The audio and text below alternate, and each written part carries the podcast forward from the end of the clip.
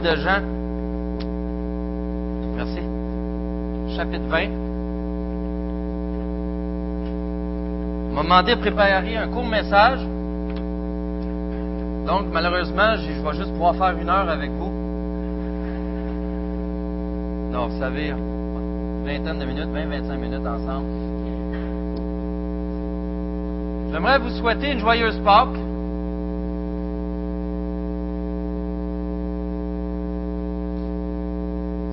Que je m'attendais, sincèrement. Je vous aurais dit, je vous aurais dit, c'est la fête des mères.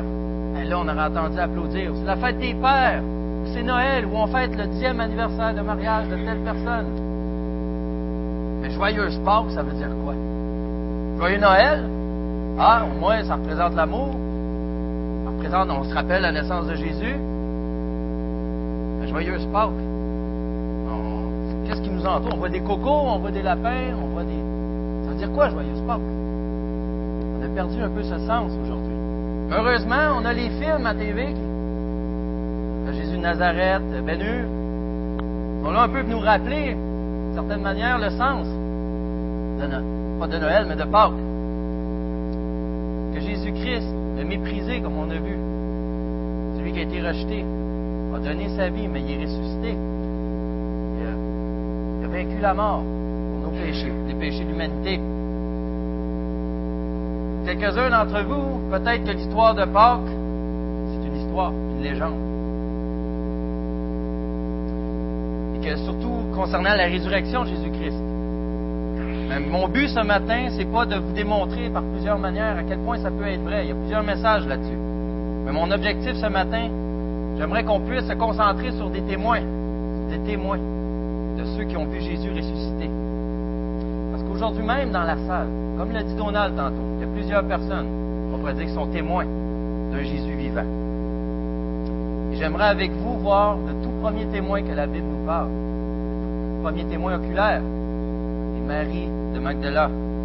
On va essayer de comprendre ensemble comment la vraie Pâque change des vies pour des témoins, des témoins de la résurrection. On va voir ça à travers euh, le témoignage de Marie. Je vous invite donc dans Jean 20 de lire avec moi chapitre 1 à 18. Chapitre verset 1 à 18. Le dimanche, Marie de Magdala se rendit au tombeau de bon matin, alors qu'il faisait encore sombre, et elle vit que la pierre avait été enlevée à l'entrée du tombeau.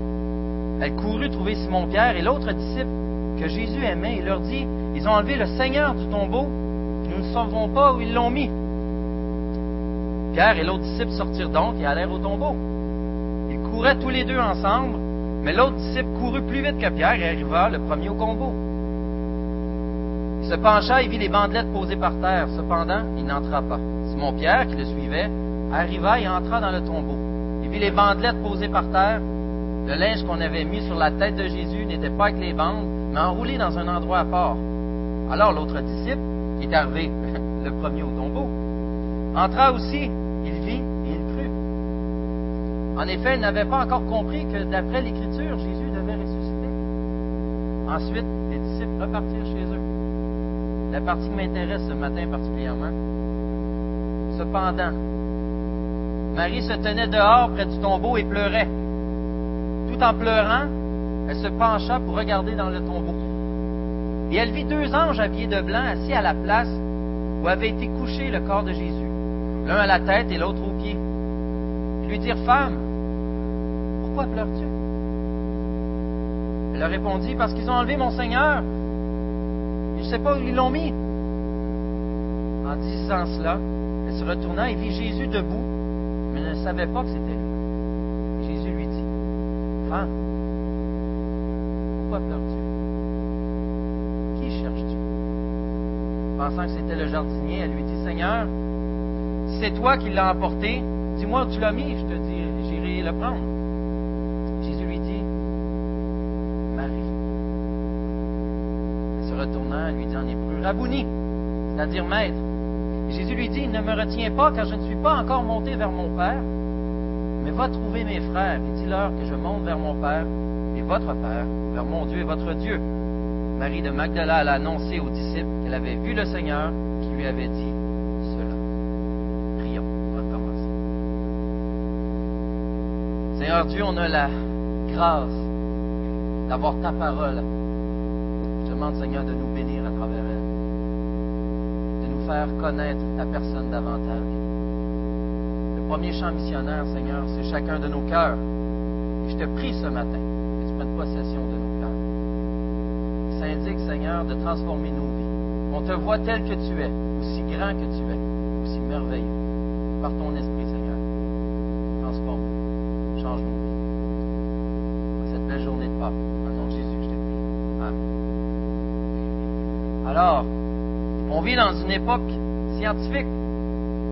Hein, aujourd'hui, c'est prouvé, on est, on est assez avancé au niveau de la technologie, puis de la connaissance, du savoir, que lorsque quelqu'un est mort, il est mort. On n'est pas capable de ressusciter. Des fois, on a l'impression que les gens qui nous ont précédés, surtout depuis plusieurs siècles, étaient un peu plus primitifs. Eux, c'est normal qu'ils aient cru à ce genre de choses. C'est normal qu'ils aient cru à la résurrection.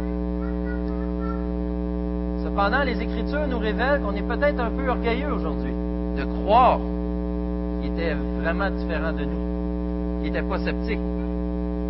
Parce que plusieurs fois durant son ministère, Jésus a averti qu'il allait souffrir, qu'il allait mourir à plusieurs reprises et qu'il allait ressusciter à plusieurs reprises, il l'a dit. Et même l'incitait que le troisième jour, il allait ressusciter. Il avait tellement répété que même les ennemis, même les ennemis de Jésus avaient placé des gardes devant le tombeau. Au cas. Pas de quoi de secret. Mais comme dans le texte ce matin, on voit plein de gens attendre devant le tombeau. C'est exactement le contraire. Il n'y a personne. Bien que Jésus l'avait annoncé et redit et redit, le tombeau est non seulement vide de l'intérieur, mais à l'extérieur, il n'y a personne. Il n'y a personne. Les gens étaient sceptiques. Il n'y a personne qui s'est dit, hum, ça fait trois jours qu'il est mort, je me rappelle qu'il a parlé qu'il ressusciterait.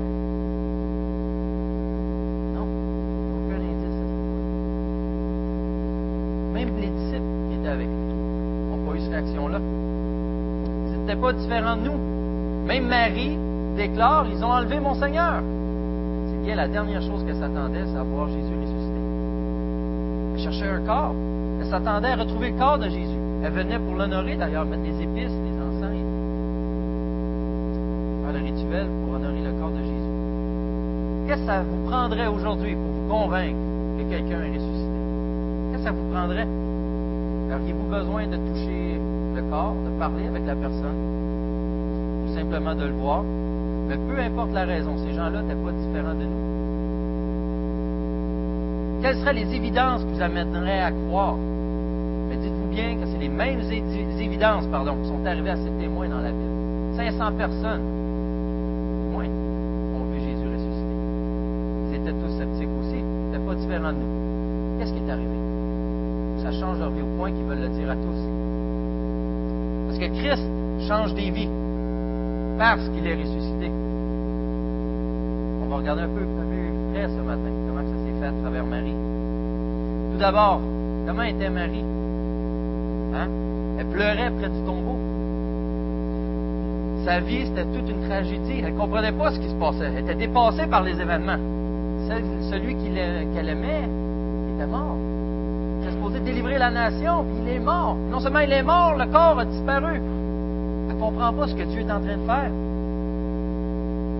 Elle croit peut-être même que Dieu les a laissés tomber. Elle cherche, elle ne trouve rien. Elle prend même Jésus, on voit au verset 15, pour son ennemi. Elle parle à Jésus, elle dit Dis-moi si tu as mis le corps, je vais aller le prendre. C'est pas vrai qu'on fait ça des fois, nous aussi. On est entouré de plusieurs événements, on ne comprend pas qu'est-ce que Dieu fait, où ce qu'il veut en venir. On cherche des réponses, mais on n'en a pas. Des fois, on arrive même à croire que Dieu est contre nous. A oubliés. Et pourtant, Dieu est à l'œuvre. Dieu est à l'œuvre. Et comment agit Jésus ici? Comment Dieu prend soin de ses brebis? Et pourtant, c'est la plus grande ironie du texte. C'est vraiment la plus grande ironie du texte. Marie est là à pleurer. Devant elle, elle a deux anges. Derrière elle, a Jésus. Elle ne voit rien de ça. Elle ne les reconnaît même pas. Son esprit n'est même pas ouvert à les rencontrer. Elle est ailleurs. Elle est triste. Elle est pourtant si près de Dieu, si près de Jésus.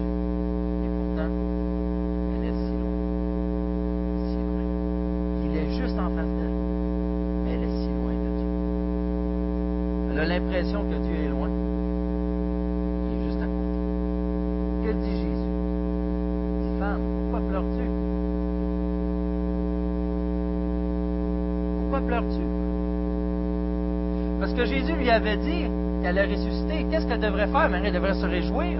Elle devrait être enflammée, aller répandre la bonne nouvelle, comme quoi que Jésus est ressuscité. Au lieu de ça, elle est en train de pleurer. Elle est en train de pleurer. Et pourquoi elle est en train de pleurer? Parce qu'elle vient de perdre Jésus. Elle ne le trouve même plus physiquement. Qui cherches-tu? Lui dit ensuite Jésus, qui cherches-tu? Il est en face de toi. Une réponse évidente. Mais elle, ne voit rien. Et Jésus, après, qu'est-ce qu'il dit? Ah, comment? Arrête de niaiser. Je suis là, là. Arrête de perdre ton temps et de perdre le mien. On passe aux choses sérieuses. Non. Non. Qu'est-ce qu'il dit Jésus? Entendre dire son nom, tendrement, gentiment. Dans Jean 10, 3 à 4, on lit Le gardien lui ouvre et les brebis écoutent sa voix. Il appelle par leur nom les brebis qui lui appartiennent il les conduit dehors. Lorsqu'ils ont toutes fait sortir, il marche devant elles et les brebis le suivent parce qu'elles connaissent sa voix. Ici, Marie a reconnu la voix de son berger. Et d'ailleurs, elle s'empresse de lui dire Rabouni. On est habitué d'entendre Rabbi. Rabouni, c'est une manière affective ou affectueuse de dire maître. Elle l'appelle comme, comme elle l'appelait avant. Ce texte nous montre aussi que Marie est la première à voir Jésus ressuscité. Vous êtes-vous vous poser la question pourquoi Marie? Ça peut paraître bête comme question, mais pourquoi Marie? Quel genre de témoin était Marie? Tout d'abord, c'était une femme. Vous n'apprend peut-être rien là-dessus. Je ne sais pas s'il y en a qui se rappellent, juste au Québec, la grand-mère de ma femme ne pouvait pas retirer de l'argent à la banque, il y a quoi, 50, 60 ans, sans l'accord de son mari. Droit de vote. Les femmes, plusieurs années, n'avaient pas le droit de vote.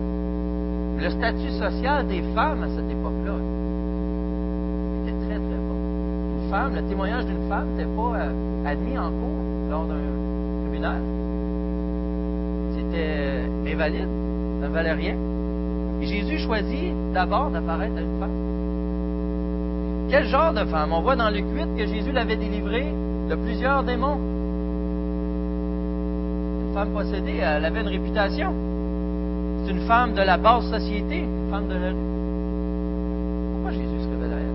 Pourquoi il n'a pas été voir un haut fonctionnaire? Pourquoi il ne s'est pas révélé à quelqu'un d'influent? Mais à Marie. Parce que Marie, c'est le meilleur exemple de témoin possible. Est-ce que Marie méritait cet honneur d'être la première à voir Jésus méritait cet honneur d'être la première à aller dire la bonne nouvelle aux autres? Rien de particulier. Non. Mais Marie est le meilleur exemple pour illustrer le message de la bonne nouvelle. Le meilleur exemple que c'est pas parce qu'on fait quelque chose que Jésus se nous. C'est par sa grâce seule. Par sa grâce seule. Et c'est par grâce seule que Jésus s'est révélé à Marie. Car Marie c'est pas seulement dans ce qu'elle pouvait dire qu'elle allait transmettre le message. Sa propre vie était le message de l'Évangile. Sa propre vie témoignait de ce que Jésus pouvait faire et avait fait. Sa vie était la preuve. sa vie était la preuve que c'est par la grâce qu'on est sauvé. C'est pas à cause de ce qu'on fait. Peu importe qui tu es, peu importe ta vie, peu importe tes désirs cachés, peu importe tes erreurs du passé, peu importe les hontes, ne dépend pas de qui tu es. C'est par grâce de Jésus. Il y a un commentateur qui disait que Jésus n'est pas seulement venu comme un professeur pour nous montrer comment se rendre au Père. Il est d'abord, d'abord, venu comme un sauveur pour accomplir ce qu'on ne pouvait pas faire. Il est, il est venu pour nous donner ce qu'on ne peut pas gagner par nos propres moyens. Pour revenir au texte, notre mari heureuse. Abouni, elle vient de, elle vient de rencontrer Jésus, elle vient de le retrouver. Elle a retrouvé son Seigneur qui avait disparu. Mais Jésus, encore de quoi y enseigner sur la vraie Pâque? Encore de quoi? Est-ce que vous trouvez bizarre qu'après de telles retrouvailles, la première chose que Jésus lui dit, tu ne me retiens pas? Dans la traduction euh, euh, seconde traditionnelle, ne me touche pas. Surtout, c'est en quoi que ça a à avec la raison qui après, car je ne suis pas encore monté vers mon Père. Est-ce que c'est parce que Jésus est trop saint? Il est trop pur? Il est trop sacré? Est-ce que si Marie le touche, elle va brûler? Parce qu'il est ressuscité? Et pourtant, on va voir un peu plus loin, Thomas a été invité à mettre ses mains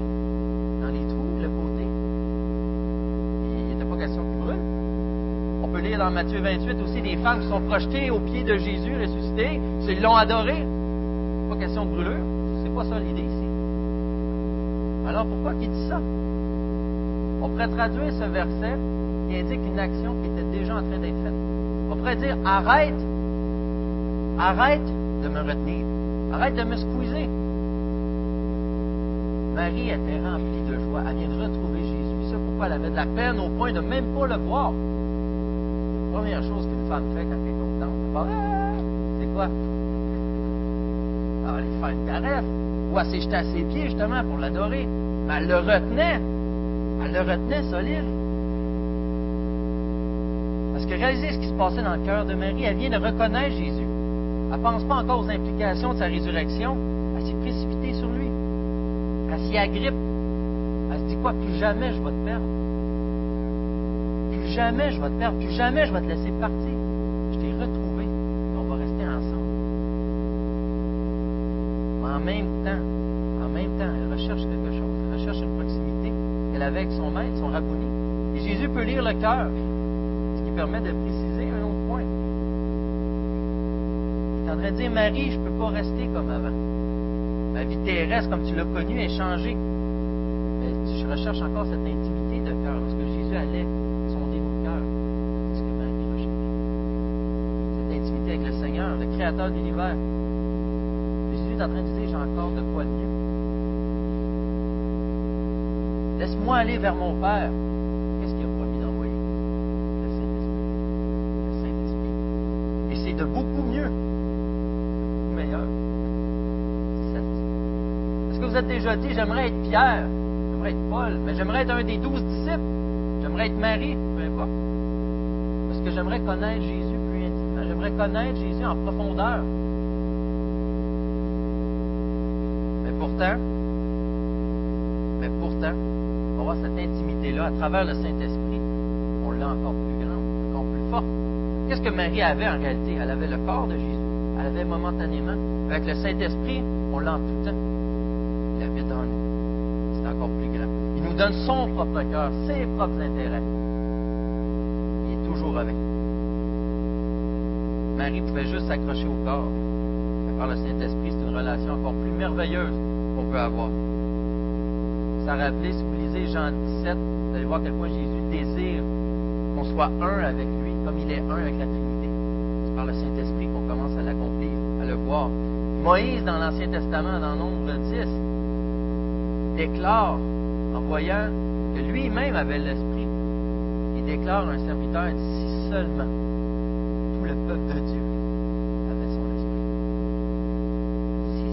Voyait à quel point c'était profond, c'était merveilleux, précieux. Non seulement si le Saint-Esprit, tu es un témoin de Jésus, non seulement tu le connais davantage, mais il va travailler continuellement en toi. Il transforme par son amour, il t'entoure, il change tes intérêts égoïstes, il les tourne vers les autres. Les intérêts des autres deviennent plus précieux, eux-mêmes deviennent plus précieux, et à la limite jusqu'à plus précieux que ta propre même de Jésus-Christ qui a donné sa propre vie. Quand Pâques, est réel pour toi, ça change ta. Jésus lui-même demeure toujours le meilleur modèle. Remarquez ce que Jésus affirme à Marie à la fin du verset 17. Lorsqu'il dit d'aller vers les autres, vers les disciples. Est-ce qu'il leur dit, Marie, va voir cette gang de peureux-là. Les pas fiables, les échecs. à midi, font mieux d'être au parc. Demain, on leur rappelé c'est quoi j'avais dit? On leur montré que j'avais raison. On leur rappelé que c'était vrai, qu'ils auraient dû y aller jusqu'au bout. Et non, c'est pas ça qui est marqué. Jésus dit, va retrouver mes frères. Il dit là que je monte vers mon Père et votre Père, mon Dieu et votre Dieu. S'il y avait quelqu'un qui avait le droit de mépriser ces hommes-là, s'il y avait quelqu'un qui avait le droit de les regarder de haut ou de les reprendre sévèrement, c'était bel bien Jésus. Et encore plus Jésus ressuscité. Mais il fait preuve d'humilité, encore une fois. Il leur rappelle leur identité, acquise par son sacrifice. Il dit, vous êtes mes frères. Vous êtes maintenant les enfants de Dieu. Dieu veut votre bien. Il veut le meilleur pour vous. Il est votre Dieu. Il est notre Père. Traite les autres comme égaux à lui-même au niveau relationnel. Nous sommes des frères. Il mentionne à Marie, va, va dire la bonne nouvelle va leur rappeler qu'ils sont eux aussi le message. Non seulement qu'ils vont dire, transmettre le message, mais que leur vie sont des preuves. Vous êtes des témoins de ce que Dieu fait et continue de faire. Votre vie est la preuve du message. Vous êtes des porteurs du message de la bonne nouvelle jusque dans votre identité. Et tout comme Marie, ben, les disciples et des milliers de chrétiens à travers le monde à travers les âges, ont été des témoins de la résurrection de Jésus. Crois-tu être un témoin? Mais crois-tu vraiment? Est-ce que tu crois vraiment à la vraie Pâque? La vraie Pâque. Quel mensonge il y a dans ta vie qui peut t'empêcher de te réjouir toi aussi de la résurrection de Jésus-Christ? Quel mensonge il y a dans ta vie? Qu'est-ce qui te bloque? Qu'est-ce qui t'empêche de voir Jésus? Il est à côté de toi, tendre la main, essayer de t'aider. Que par des pleurs, des tragédies, peu importe la raison, tu vois, tu veux pas voir. Quel mensonge as-tu dans ta vie t'empêche de te réjouir à cette Pâque, de fêter? La résurrection de Jésus est la preuve que Dieu est satisfait du sacrifice de Christ pour les péchés. Moi, je partageais à l'église maison. As-tu l'impression que tu ne peux pas être délivré de tes péchés? Les péchés les plus laids, les plus secrets, ils sont trop horribles. As-tu l'impression que jamais Dieu pourrait vraiment t'aimer pour ce que tu es, tel que tu es? Avec tout ce que tu as fait, as-tu l'impression qu'il faut que tu échanges quelque chose pour avoir la paix avec Dieu? Dieu est satisfait pour la rançon de tes péchés. Qu'est-ce que ça va te prendre que toi tu sois satisfait? Dieu dit qu'il l'est en Jésus. Qu'est-ce que ça te prend toi pour être satisfait? Es-tu certain de croire? Simplement de croire. Il n'y a rien qui est demandé en échange. Ou y a-t-il un autre genre de mensonge dans ton cœur? Est-ce que tu dois plaire à Dieu? Être certain de ne plus tomber parce que Dieu va une chance de t'aimer plus? Est-ce que tu compares ton travail à celui des autres? Ah, c'est correct, de bien, de vouloir faire mieux, de les dépasser. Mais, par- contre, toi, tu le ferais parce que Dieu a plus de raisons de t'accepter. Tu. C'est logique. Dieu est satisfait de sa part, de son travail, de ce qu'il a accompli à travers Christ. Qu'est-ce que ça va te prendre, toi, pour être satisfait? Vous invite ce matin des témoins comme Marie d'accepter tout simplement la grâce de Dieu dans vous. Tout simplement. Rien d'autre que Jésus. Que la Pâque soit vraie pour vous. Écoutez, entendez, suivez le berger. Que vous puissiez vous réjouir parce que Jésus est vivant encore ce matin. Et si vous avez des doutes, venez voir, vous avez confiance, afin d'élucider ça. Laissez pas planer des choses comme ça. Vous avez des remords aussi. Vous avez de la joie à partager. on est aussi.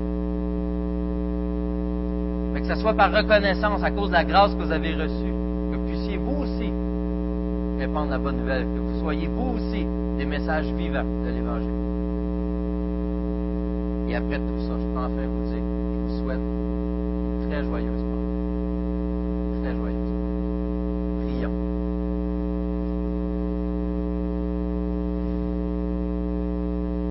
Oui, Seigneur? Je me rappelle la pièce de théâtre tantôt. Ce qu'on voit, tout ce que tu as subi, par choix. Ta parole nous dit que tu t'es livré toi-même pour nous rendre libres à notre tour. Seigneur, bien que ce soit triste ton état, tu as fait ça afin qu'on puisse se réjouir avec toi pour l'éternité. Merci Seigneur, parce qu'on est précieux à tes yeux. Merci parce que tu nous as racheté au prix de ton sang. Seigneur, aide-nous à être reconnaissants de tout ce que tu fais. Aide-nous à voir chacun de tes bienfaits dans nos vies. Qu'on puisse te rendre toute la gloire, Seigneur.